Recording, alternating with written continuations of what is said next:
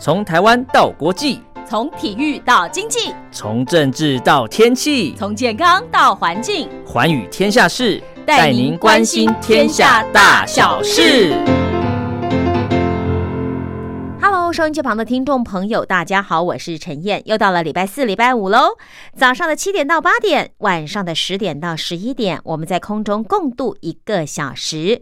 礼拜一、礼拜二呢，是由茉莉所主持的《听心灵在唱歌》；礼拜三是黄轩的《宝贝宣言》；礼拜四啊，礼拜五啊。就是陈燕了，对我们来关心一下哦，可能国际的，可能两岸的，可能你不知道的，包括一些健康的讯息，一些国际的大小事。当然，不见得所有的大小事我们在今天这两集节目里面都听得到，但是我会尽量哦，将一些杂志啦、报道啦、周刊所刊登的一些评论文章呢，跟听众朋友做介绍。也欢迎收音机旁的听众朋友锁定每个礼拜四、礼拜五的这个时段收听陈燕制作。主持的《寰宇天下事》，那么在今天节目一开始，我们听到的是丁丁带来的《醉赤壁》。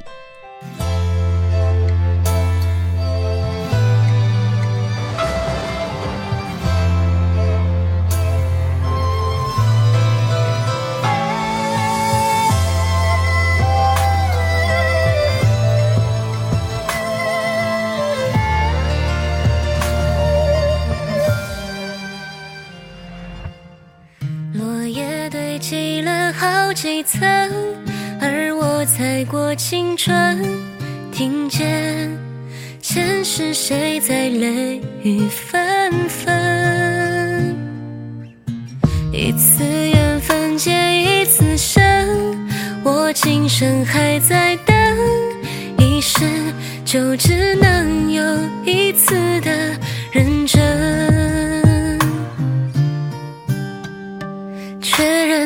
眼神，我遇上对的人，我挥剑转身，而鲜血如红唇，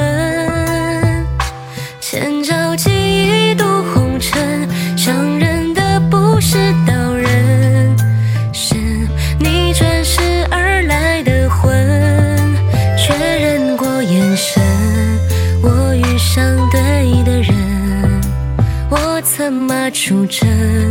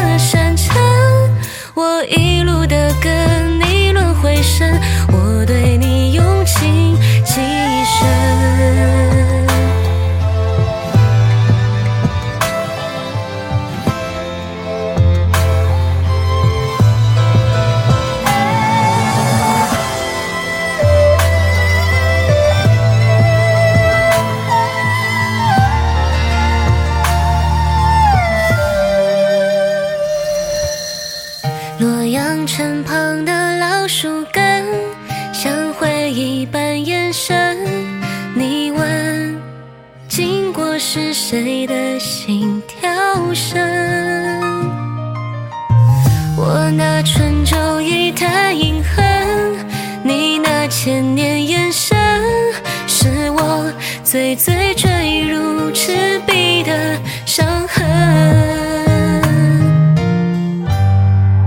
确认过眼神，我遇上对的人，我挥剑转身。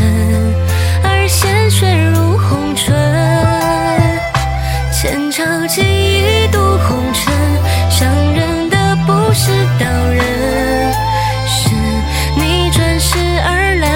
魂。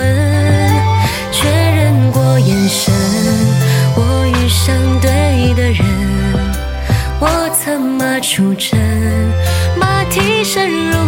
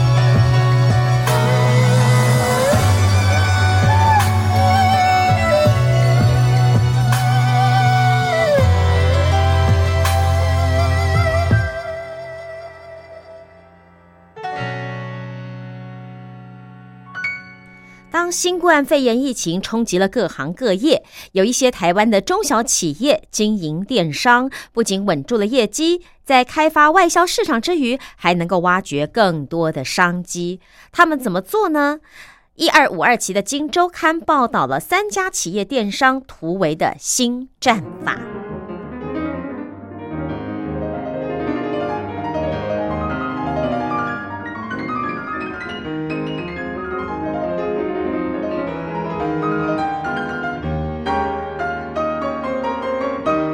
十二月九号，超过七百家中小企业齐聚阿里巴巴国际站二零二零外销电商领袖大会。当新冠肺炎疫情改变了世界，他们想知道如何透过跨境电商的支援，快速摆脱疫情的纠缠，而做到全世界的订单。阿里巴巴国际站亚太区总经理郭义林他观察哦，原本线下行为改成线上，这是很大的变化。这主要是因为疫情让国际贸易喊停，企业也大幅减少国际呃员工的这种国际差旅，但是消费、采购这些行为还是持续发生。特别是台湾许多被称为隐形冠军的中小企业，拥有出色的研发和制造能力，只要懂得叠加电商能力，就能连接到全球商机的舞台，成为外贸斜杠的精英。像是销售机能型布料的。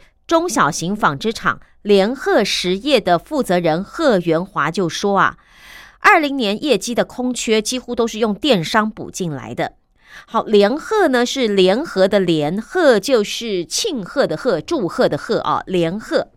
那么他在传统老客户下单大减的情况下，电商贡献的营收占比从往年的百分之三十，一口气提高到百分之六十。”联合卖高单价的机能型布料超过二十年，都是以外销欧美为主。近年来，包括 Nike、Adidas 这些国际性品牌供应链集中化加速，不具成本优势的中小型厂商真的很难挤得进去。贺元华说：“我们感受到整个环境是比以前更困难的，所以公司在四年前就决定要投入电商。”起初啊，这个电商客人的订单量不大，很多的供应商并不愿意接单。而赫莲的第一张线上订单是来自美国的一家电商新创品牌。那这个品牌呢，想要做抗菌瑜伽裤，但是布料采购量只有大型纺织厂最低采购量的十分之一，所以它到处碰壁。那么联合评估利润之后呢，同意对他们报价，还免费打样。经过几次沟通之后。最后拿到了六千美元，共五百码的布料订单。联合二代业务代表张庭轩说：“其实客人啊、订单啊，这都是从小料开始哦，才慢慢长大的。他不会一直都是小单的，而这些订单呢，都是高单价产品。公司啊，先把客人培养起来，往后接到的订单才有成长机会。”贺元华说：“我们的营收不见得高，但因为都是功能型产品，平均单价都有五美元左右的水准，所以毛利呀、获利其实都不错。那过去老客人因为单价太高而放弃采购的产品，反而都能够被电商的客人接受，甚至还指定采用。再加上电商获客成本远远低于过去，未来的订单又有成长性，前期就算是订单量小，那又怎么样呢？”像过去，联鹤都是直接卖布给客人，而不是卖成品。可是透过电商，他们还首次尝试跨足到下游的成品销售，向另外一家美国运动配件的电商新创品牌出货。而随着订单量逐渐的放大，对方啊现在竟然成了联鹤目前最大的电商客户，而联鹤出货的产品也在亚马逊网站。这个类别的销售排行榜占了第一名。业务代表张庭轩说：“啊，比起成衣有尺寸、打版这些复杂的学问，像毛巾啊、护腕啊这一类的运动配件，尺寸单一。也因为没有尺寸的问题，我们才敢做，算是第一次的转型尝试。而联鹤是从布料裁切到找厂商生产印商标，还有挂吊牌，都是一气呵成的。那么从第一次接单到现在，你看四年哦，他们转型四年，但是这个客户不是一开始就来的。这当中呢，客户已经下单了十四次，光是那位客户就下单了十四次，而订单的量成长超过十六倍。最新一笔的订单金额来到了二十万美元，大概有新台币五百六十四万元，也推升了联合发展电商四年来的整体业绩，至少成长了两倍。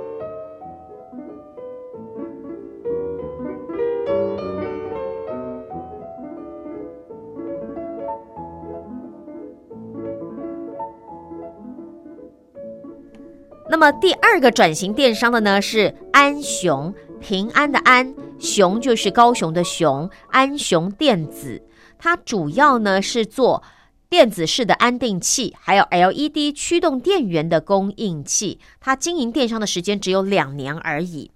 好，我们来看一下安雄的故事哦。那最主要是因为大环境变差，有三十六年历史的安雄电子也投入了电商。安雄的主要产品有电子式安定器、LED 驱动电源供应器等等，超过九成都外销，用于灯管这些照明的产品是以客制化为主。由于照明市场竞争激烈，安雄的第二代也是外贸经理蔡家俊，二零一七年就从台积电离职回到安雄，当时公司的业绩已经在下滑。一八年，主管就开会讨论，就想想有没有什么突围的办法。结果安雄发现呐，有很多老客户合作了十几年，公司花了很多的资源去维护顾客之间的关系，却敌不过竞争，这业绩呢还是会慢慢的流失。所以寻找新的客户也成了当务之急。那可是，在当时呢，因为业务部啊欠缺开发新客户的能力，所以他们就开始尝试电商，就数位转型。蔡家俊他说：“放眼公司内部，发现所有的人都没有操作电商平台的经验，怎么办呢？他就只好硬着头皮了，自己跳下来做。从一八年的九月开始做，一年后呢，蔡家俊就做到了百万美元的营收，为公司带来超过十位的新客户。”而目前，他们公司的电商营收占比约占他们公司营收的百分之十五。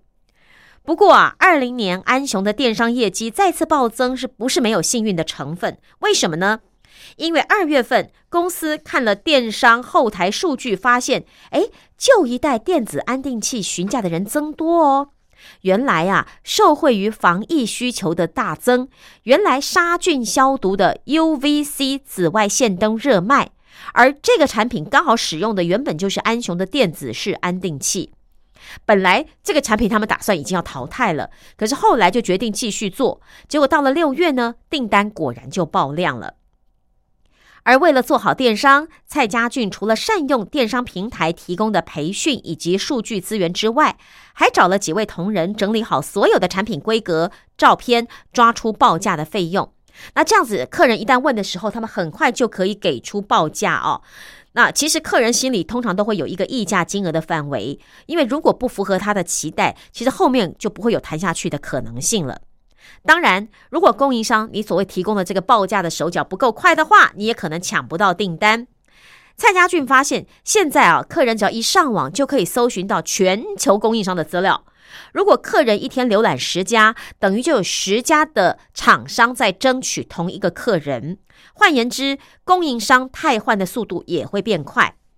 所以蔡家俊说，现在几乎啊五到十分钟内，你就要给出一个报价。那与传统习惯在第二天报价的这个他们过去的经营模式是很不一样的。而当客人接受报价要看样品的时候，因为安雄他们已经完成了前置作业嘛，就可以马上寄出样品，在两三天之后就可以寄到客人的手上。这比过去需要一到两周的时间比起来，速度是更快的，也有助于提高订单的成交率。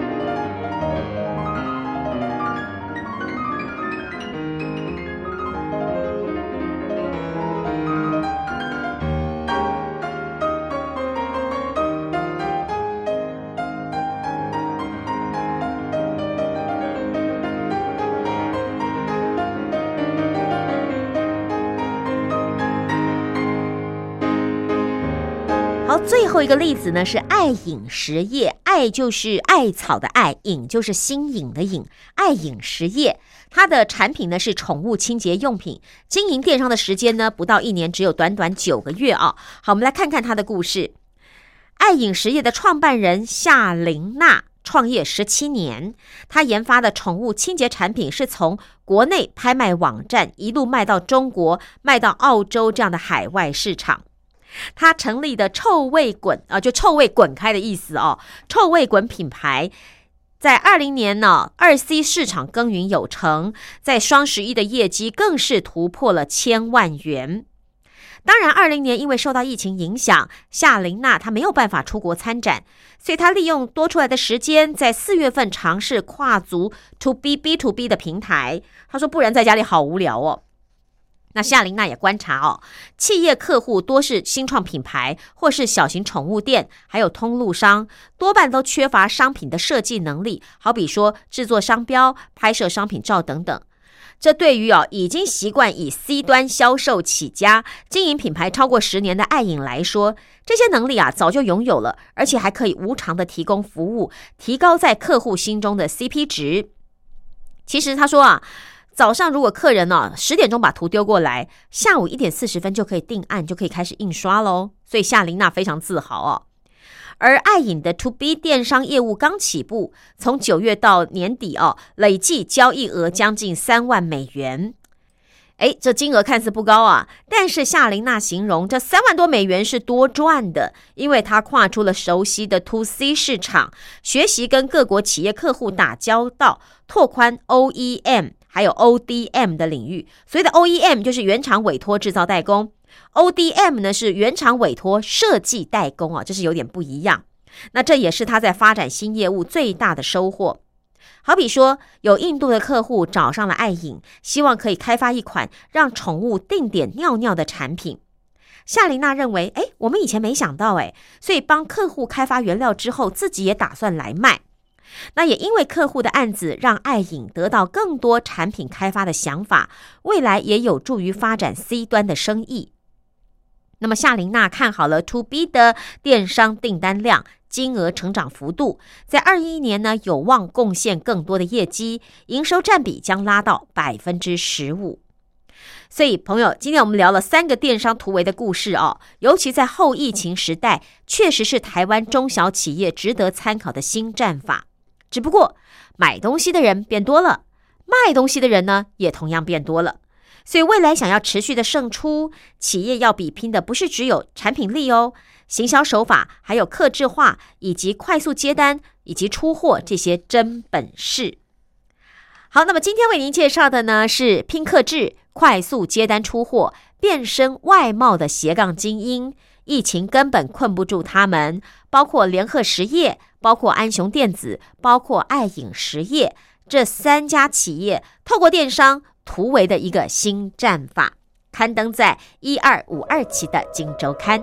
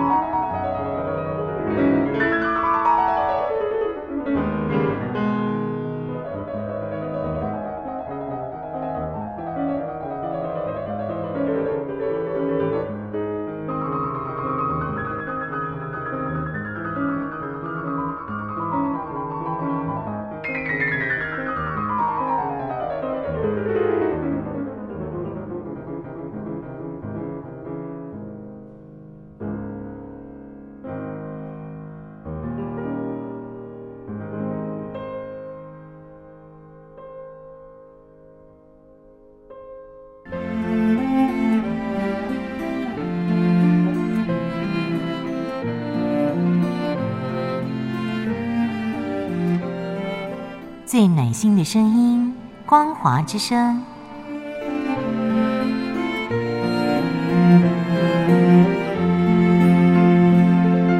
短波九七四五千赫，六一零五千赫，中波七一一千赫，九八一千赫，八零一千赫，八四六千赫，温暖陪伴您。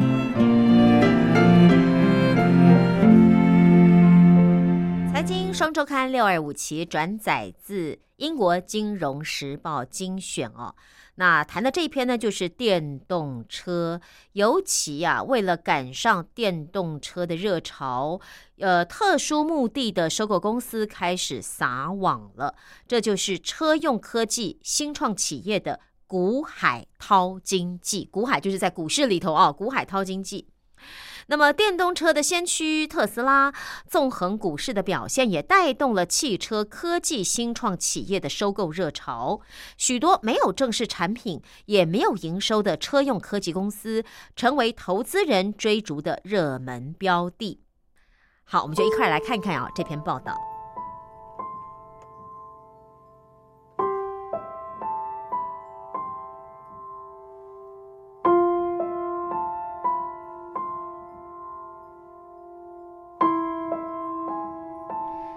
汽车科技初创企业透过勾勒梦想，纷纷撑杆跳进了美国股市，至今已经累积了将近六百亿美元的市值。而这些企业之中，有些甚至连一美元的营收也没有，有些则连正式的产品也没有。二零二零年，电动车是特殊目的收购公司啊，简称 SPAC，丰获的狩猎场。那么这些空壳公司啊，透过向投资者筹资，再利用筹集的资金来购买其他的标的公司借壳上市。去年股市从三月的新冠肺炎疫情引发的崩盘中恢复过来之后，蓝筹股共同基金、股权私募公司和散户投资人纷纷将资金投入到 SPAC。SPAC 经常收购市场上雄心勃勃但可追踪记录寥寥无几的公司。随着技术逐步颠覆了传统的汽车产业，投资者争先恐后的寻觅相关猎物，不管是电池的制造商、其他形式的储能制造商，或是一些人认为是无人自驾车开发关键的光学雷达感测器开发商，想买到潜在赢家。可是。根据英荣的《金融时报》分析，去年哦，透过 SPAC 上市的九家科技公司，二零年收入仅有一点三九亿美元。这其中还包括由比尔盖茨和福斯汽车支持的电池公司、氢能卡车初创公司尼古拉，以及光学雷达公司等等哦。这还包括这些知名的喽。那么，对于已发行初始股 IPO 传统方式募资的科技集团来说，市场在过去十二个月炙手可热。但是 SPAC 啊，再说一次，叫做特殊目的收购公司，他们借着跟目标公司合并的借壳上市流程，就非常像在走并购之路。银行家跟律师表示，传统的 IPO 方式流程中不允许做未来的财务预估。而 SPAC 方式却不受此限制。市场上主要的有九家汽车科技公司都宣称，在二零二四年的营收可以达到两百六十亿美元。而这个特殊目的的收购公司，经常理直气壮的为他们超标预估的数字在辩护，就扬言说，像是电动车啊这些潜在市场，就算是抢的很小的市占率，也会获利可观。而且根据对未来收入的预测进行的估值，其实是非常保留。不过，巴克莱全球并购业务主管波斯特纳克说，SPAC 的模式跟传统的 IPO 之间呢，其实存有监管套利之嫌。哎，怎么说呢？他说啊，因为在围绕在这种特殊目的收购公司的组合的行销过程中，你可以讨论预测或者前瞻指引。但是在常规的 IPO 啊，IPO 就是用传统的方式去募集资金的哦。这个 IPO，那么公司可以就不能够提供哦这个预测或者前瞻指引这些资讯，所以监管机构最后可能会设法缩小这个差距。但是呢，目前这种差异反而创造了真正的机会，让资金可以涌入这项产业。不仅仅是这些财务预测的空白支票，更是看好电动车在将来啊会无所不在。市场研究公司 IDTex 预估呢，到二零四零年，全球汽车市场中百分之八十会是电动车，而福斯汽车跟通用汽车这些重量级的车商也相继投资数十亿美元来开发自己的车款。好，那就算是电动车哦，它已经是大势所趋了，可是也不会是一夜之间所发生的。所以，电动车先驱特斯拉目前市值已经将近八千亿美元。纵横股市的表现固然撑住了投资人对汽车科技集团的狂热，但专精于支援高风险初创企业的投资资本家呢，却警告哦，这个投资人这当中还是有潜在的危险的。旧金山创投公司的合伙人塞西说：“哦，如果你预测你的第一笔收入是在二五年的话，你就必须根据一个。”还没有影的产品建立出一个模型来，但是它困难重重，所以这也是你需要创投资本家的原因。而源自于史丹佛大学所发布的数据显示，哦。它在固态电池技术上的各项进步是可以改善电动车的行驶距离，而公司的市值去年一度超越了福特和菲亚特克莱斯勒两家汽车公司，但预计到二四年才会有营收，之后呢，这三年也不会有获利。好，这个名字呢，应该是念成 QuantumScape 啊。对不起，呃，这个陈燕英文不太好，但是我告诉大家，它应该就是个固态电池。好，那这个固态电池的上态时间非常短，也凸显出投资人面对的波动性。它曾经随着需求浪潮高涨的时候趁势攀高，公司股票在去年十二月底达到每股一百三十一美元的峰值，是 SPAC 一般公开上市十美元股价的十三倍。可是呢，它的股票后来就从高峰暴跌百分之六十。可是这家公司呢，QuantumScape 却没有发表任何的评论啊。好，那么根据一位曾经参与过许多 SPAC 交易的华尔街资深律师说，散户投资者的热情一直是汽车科技产业的狂热主要特征。他说，如果交易策略是我知道会有输家，但是我一网打尽，通通买进的话呢，哎，总会有赢家的哦。那么这就不算是一个疯狂的投资策略，因为毕竟不是所有的电动车公司都能够存活。市场上了，到底还是僧多粥少。像尼古拉呢，就是散户投资人遭殃的标的之一。尼古拉是一家美国电动车卡车啊的初创公司，也是投资热潮的早期受益者。尼古拉的股价在去年六月见顶之后，九月份就暴跌了。暴跌前呢，放空的新登堡研究公司还说啊，尼古拉是一个复杂的骗局。可是九月下台的尼古拉创始人米尔顿却否认有任何不当的行为。所以尽管这个股价的震荡波动大，但我个人认为啊，心脏不好的人不要随便的乱投资。为什么？因为它这个震荡不是你能够抓得住的。那么去年使用 SPAC 借壳上市的有九家的汽车科技公司，交易股价还是高于公告的十美元，甚至中间价位还高于二十美元。那事实上呢，去年完成的三十七件 SPAC 交易当中，将近四分之三的股价都在十美元以上，超过三分之一的股票交易价格甚至高于二十美元。那么目前是没有任何的迹象显示啊，投资人的兴致已经达到巅峰了，表示还是有人来投资。那有一家由沙地阿拉伯主权财富基金控制的加州电动车集团，虽然现在还没有推出单一车款，但是呢，它正在和前花旗集团投资银行家克莱推出的一家 SPAC 公司谈合并。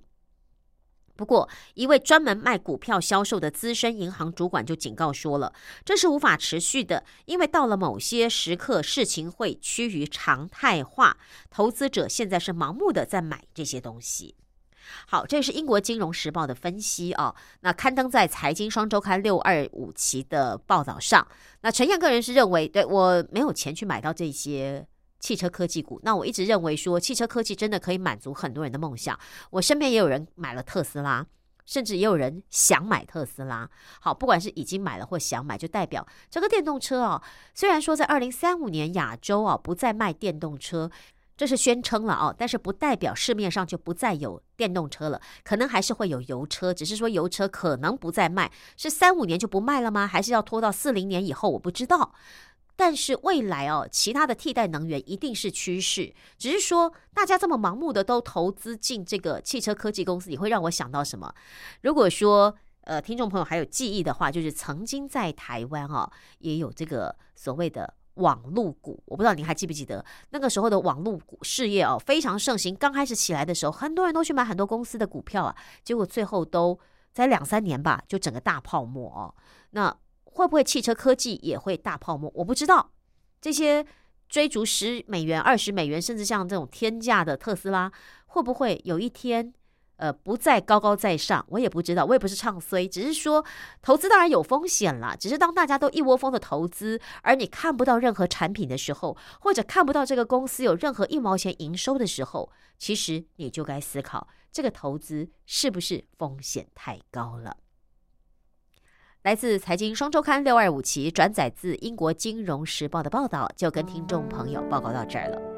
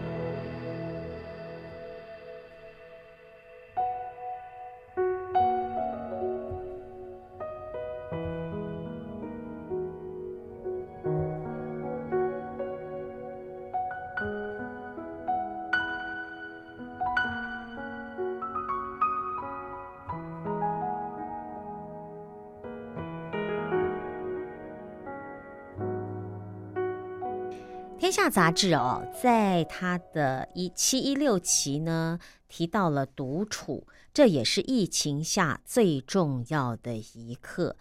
编者说，纷扰不安的疫情下，如何沉静下来，安顿身心，是所有人最重要的课题。尤其今年开春，全球封禁已长达一年，人们处于隔绝甚至忧郁的状态。犹如室外的台湾也开始紧缩活动，今年一月就宣布停办元宵灯会、国际书展。这个农历年节和以往不同，有更多的时间在家和自己相处。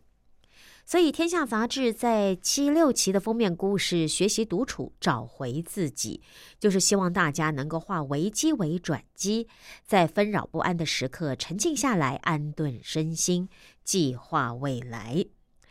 而在这一期封面的书法字“独处”，不是来自名家，而是封面故事人物之一前兄弟象领队洪瑞和的字迹。他是棒球投手、票汉领队，开创兄弟象极盛时期的董事长。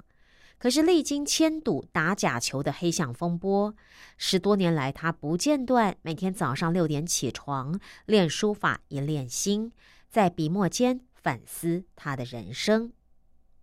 我们来看一下啊，七一六期综整的这些名人的故事。疫情让无常变日常，灯会停办是在百万人潮商机与防疫风险中取舍。国际书展在举办前一周喊停，让上百家出版社、上千名作家的心血戛然而止。这是从大企业到小商家都会遭遇的情境。如同云门舞集艺术总监郑宗龙，才刚接下传承的棒子，就遇上了疫情，云门售票场次少了将近四成。面对日日苦练的舞者们，要如何带领呢？郑宗龙搬到阳明山二子坪的租屋，在万籁俱静的夜晚思索，什么才是最重要的事？拉长时间看，眼下的难关还是难关吗？重新。定义抉择。区块链新创公司 XREX 创办人黄耀文分享说：“这是领导人才能跳的独舞。要做一个领导者，永远是孤独的，因为你是跑在狼群最前面的那一个。”他在创业期间都住在新北石碇的道场，长达十五年。因为创业要面对的就是拒绝和质疑，要耐得住寂寞。就算不是领导人，其实人的一生有高低潮，也需要定心。在二十二岁就拿下世界第一的高尔夫选手曾雅妮，如何面对排名骤跌百名、粉丝失望的运动生涯？他靠内观面对自己，一切归零。就如同我喜爱登山，登高必自卑，步步为营，专注呼吸与脚步，排除妄念。锻炼心智与毅力，亦如禅修的行径。禅修提到智慧的成长是文慧、思慧、修慧。文慧是大量的阅读，增广见闻；而思慧呢，就是心不随境转，在定力中产生明心的智慧。修慧则是积极进取，做利益他人与社会的事情。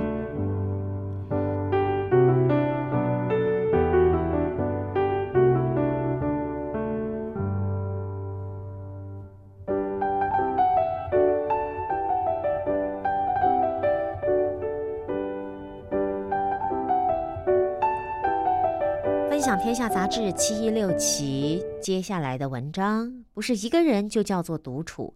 心理师破解了五大迷思，因为学习面对自己成了现代人的必修课。但不是一个人就可以叫做独处哦。如果真的静不下心来，可以怎么做呢？真的，一个人的时光听起来很浪漫哦，可是要忍受寂寞却很难。打开手机，你可能有各式各样的应用程式，可以透过白噪音的设计帮你静心好眠。而今年 Netflix 也和 Headspace 合作推出冥想正念指南系列影片，要帮你隔绝干扰，宁静片刻。独处到底有多难？要怎么样让独处成为健康的好习惯，定期扫除心底的为难呢？天下杂志整理出五大常见的问题。第一题：没有独处会怎么样呢？从大脑的构造来看，偶尔孤独可以让你更有创意。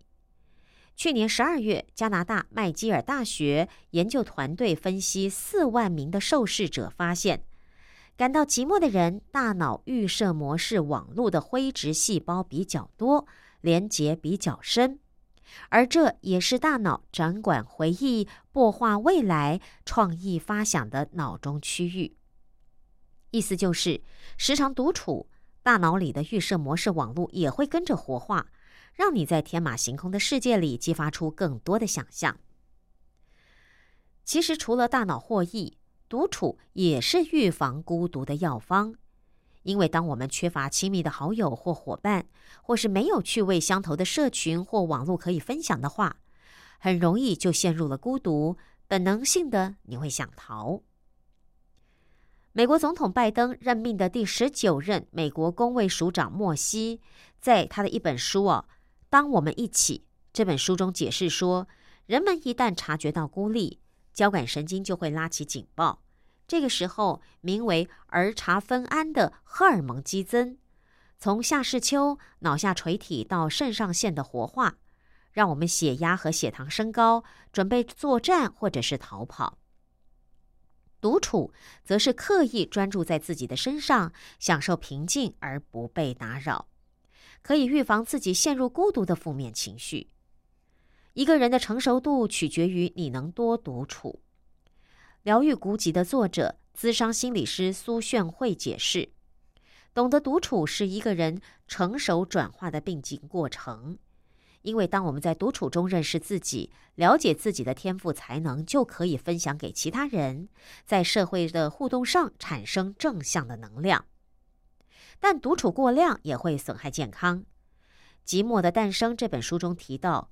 过度的独处则会令人迟滞，容易产生抑郁症。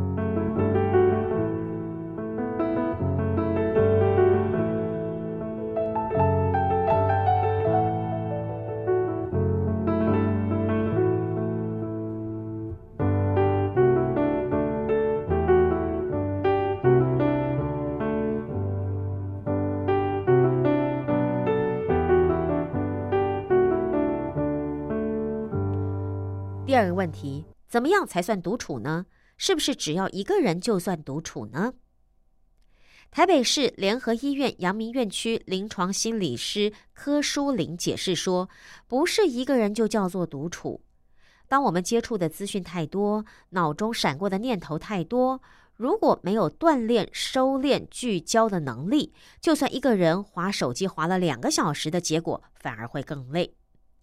所谓的聚焦，就是可以被动的观看自己的念头，着重在觉察感受的内观和专注在当下的正念，其实都是类似的做法。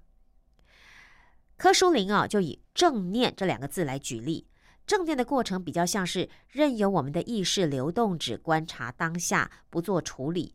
但我们也可以主动出击，把刚刚我们划手机两个小时，哎，这个历程呢倒带重看，想一想自己到底查到哪些资料，归纳出什么样的结论，还有哪些是犹豫未决的。因为它就像一个重训的过程哦，你要达到某种效果，就要专心在每一个呼吸、步伐和肌肉的力量。柯淑玲强调，就算现在你的周围有人，只要你专注，那就是独处。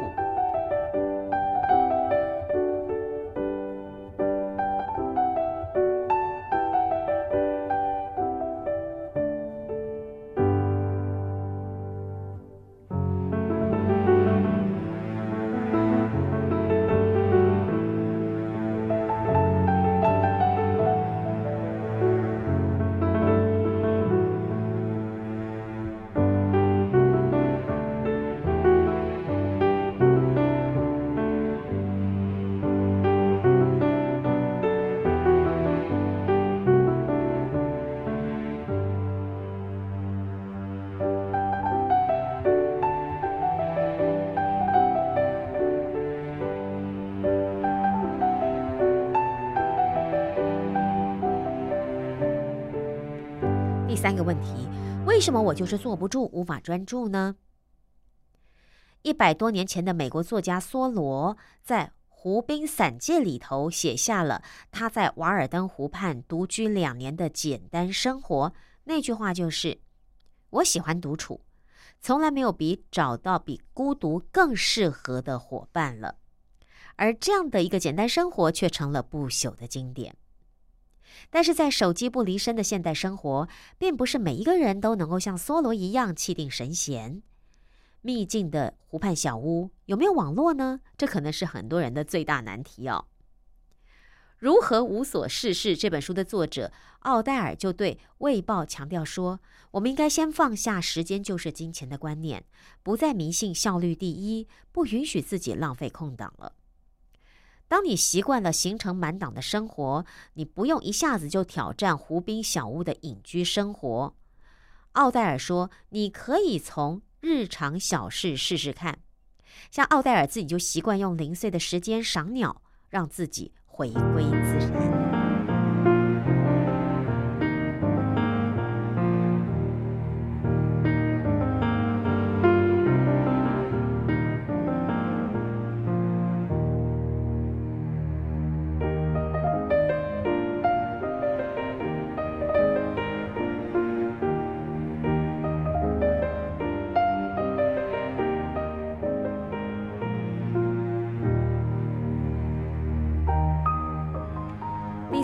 题是，你要怎么样帮助自己静下来呢？其实各式各样的冥想 App、影片教学都在鼓励你放下手边的一切，安静片刻。那要怎么样才能挑选最适合自己的方式呢？苏炫慧以自己举例来说，他说每天倒垃圾的方式就是保留十到二十分钟，什么也不做。其实专注的喝完一杯水都是一个关机状态。因为在过程中，你单纯的观察自己有哪些念头，等到关机时间结束，再回头思考为什么自己会有这样的反应。越常这样做，就会越了解自己哦。而面对二零二一年的新开始，苏炫慧她也做了迎新送旧的仪式。除了回顾过去一年，感谢自己对自己道歉的事项之外，还要给自己一个爱的保证，强调未来一年还是会无条件的爱自己。再重新开始。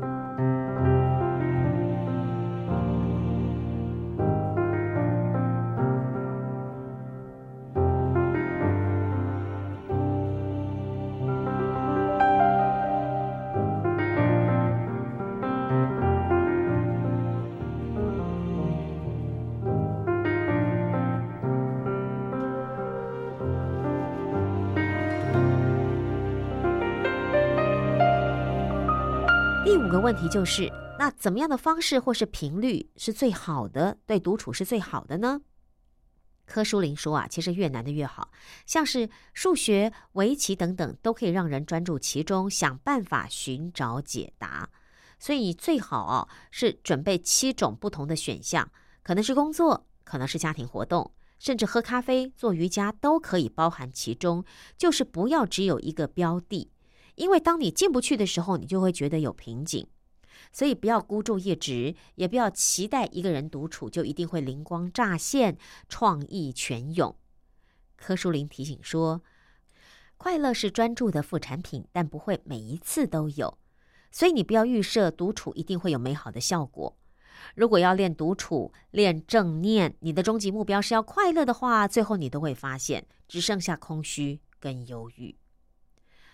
苏炫慧也提醒哦，要从保健跟疗伤的角度来看，正念、内观都可以帮助你观察自己的情绪和状态，不多加批判，也不要试图解决。对于创伤已经修复的人来说，还可以作为日常保健。但是，如果你的创伤还没有处理，还是应该回到事件的本身，跟自己对话。或许你在唱歌、打球或是健身，都可以抒发你的情绪。但是用尽力气之后，也别忘了回到自己的内在脆弱，给自己一点安慰和肯定，才能够达到疗伤的功效。不管是简短有力的十五分钟喝水关机，还是把自己关在山中的小屋，忘却尘世烦恼，所以现在啊，就可以找一个你最向往的选项，开始行动。当然，它还有独处练习指南，叫做两步三要。所谓的两步，就是你不必要离群索居或躲入山林，每天十五分钟的喝水时间就可以练习了。第二个不要就是你不要设定目标，不一定要灵光乍现，你就允许自己享受过程。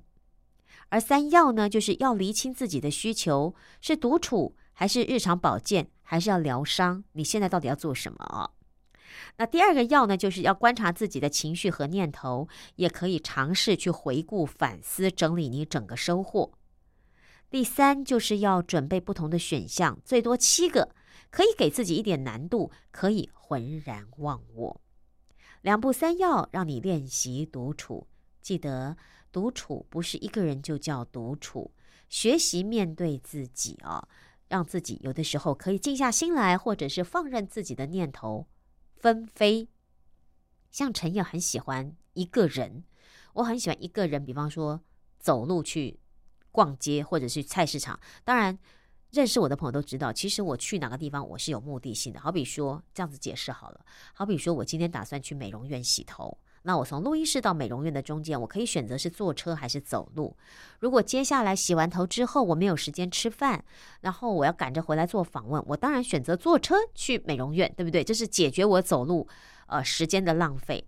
然后洗头当中，我可能就开始。呃，划手机、翻资料、看小说、玩游戏都可以，可能跟呃洗头的妹妹聊天。然后，因为我没有时间，所以我可能不会逛街，我就是买了午餐回来随便吃吃。我可能呃让自己多一点时间准备访问吧，我就会买一个便利店的啊御饭团之类的啊，就打发掉了。这也可以是我的一餐。但是呢，我有了一个洗过头以后觉得比较捯饬的外形。还有觉得自己的心里比较轻松，因为我会觉得我很漂亮哈，那我就很开心，就可以做下午的访问，这是一种。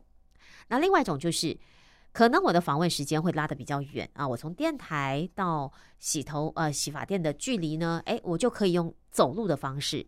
那在选择走路方式的时候，我就会思考，我是去哪里吃午饭呢？是去 A 这家店，还是去 B 那个小摊子呢？还是回来的时候随便带一样东西呢？那这个时候我要考量的就是我的肚子饿不饿。如果我的肚子不饿的话，这些都可以等到我洗完头之后再做决定。然后我就可以边走边看，可能划手机哦。但是我过马路不会划手机，这一定要告诉大家。好，我可能划划手机。呃，这手机可能划划是干什么呢？可能看股市的涨跌，也可能看哎有些什么赖的对话之类的。然后呢，我还会看什么？我还会看路上行人的穿着，或者是我今天这样子冷不冷？哦，我待会儿如果不带伞的话，会不会下雨？就是我会让自己乱想，然后一路走到了菜市场。那到菜市场之前，我可能还会想，嗯，我今天下班回家要不要煮菜呢？我这两天家里的冰箱还有什么菜呢？好，如果我没有直接回家，我就不能买太，比方说一定可以及时的物品，我可能只能买青菜。那青菜我是不是可以先放在电台，还是直接放在车上？我就会开始思考下一步，我要不要买菜，要不要带菜？如果带了菜以后，要不要买水果？我拿不拿得动？我如果拿不动，我是不是坐公车回来？好，这个可能在我去洗头之前都已经决定好了。去洗头，洗头又是同样的过程。回来以后呢，哎，我就可能决定说，我今天要吃什么东西？嗯，刚好碰到下雨，算了，就随便买一样东西回去吃好了。手上还拿了一些菜呢，搭了公车就回到电台，东西一放。中饭一吃，然后录音之前，在访问录音之前，我大概还有一个小时的时间，我就可以开始翻翻资料，我可以录哪些东西，又或者再准备一下待会儿要访问的内容。那你说陈燕为什么拉拉杂杂讲我这样子一个过程呢？我就是要告诉大家，我虽然花了可能一个小时去洗头，但是在这过程当中。我可能把我接下来的所有事情都安排好了，然后甚至把我要查的资料都查好了。你可以说我善用时间，但是也可以说我利用这个一个小时的时间，把我的工作做完，然后要面对接下来的工作，我是有条不紊，我可以很顺利的把它做完。所以我自己一个人，我很喜欢一个人做事，我不太喜欢。拖泥带水就是带着人一下叫这个一下叫那个，然后呢，大家在一起虽然很热闹，可是不是他配合你，就是你配合他。我不想别人委屈他自己，当然我也不想委屈我自己。所以，除非是很理解我脾气的人，不然都知道我喜欢速战速决。我今天去美式大卖场，我就是打算买一个、两个、三个。然后呢，这今天我去美式大卖场，我就是一个人打算慢慢逛，我没有什么特别的目的。好比说，我今天去美式大卖场，我就是。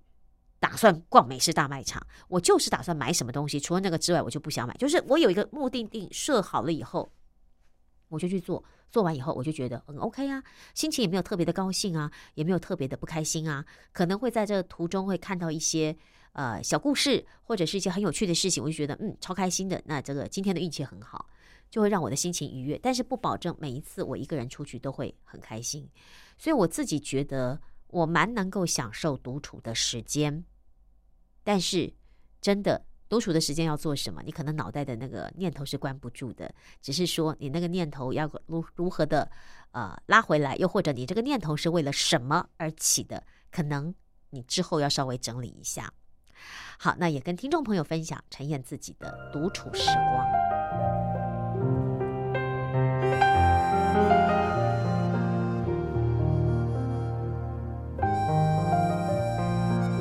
今天的寰宇天下事就跟听众朋友共读到这儿，感谢您的收听，也别忘记好好的享受自己的独处哦。我是陈燕，下周见，拜拜。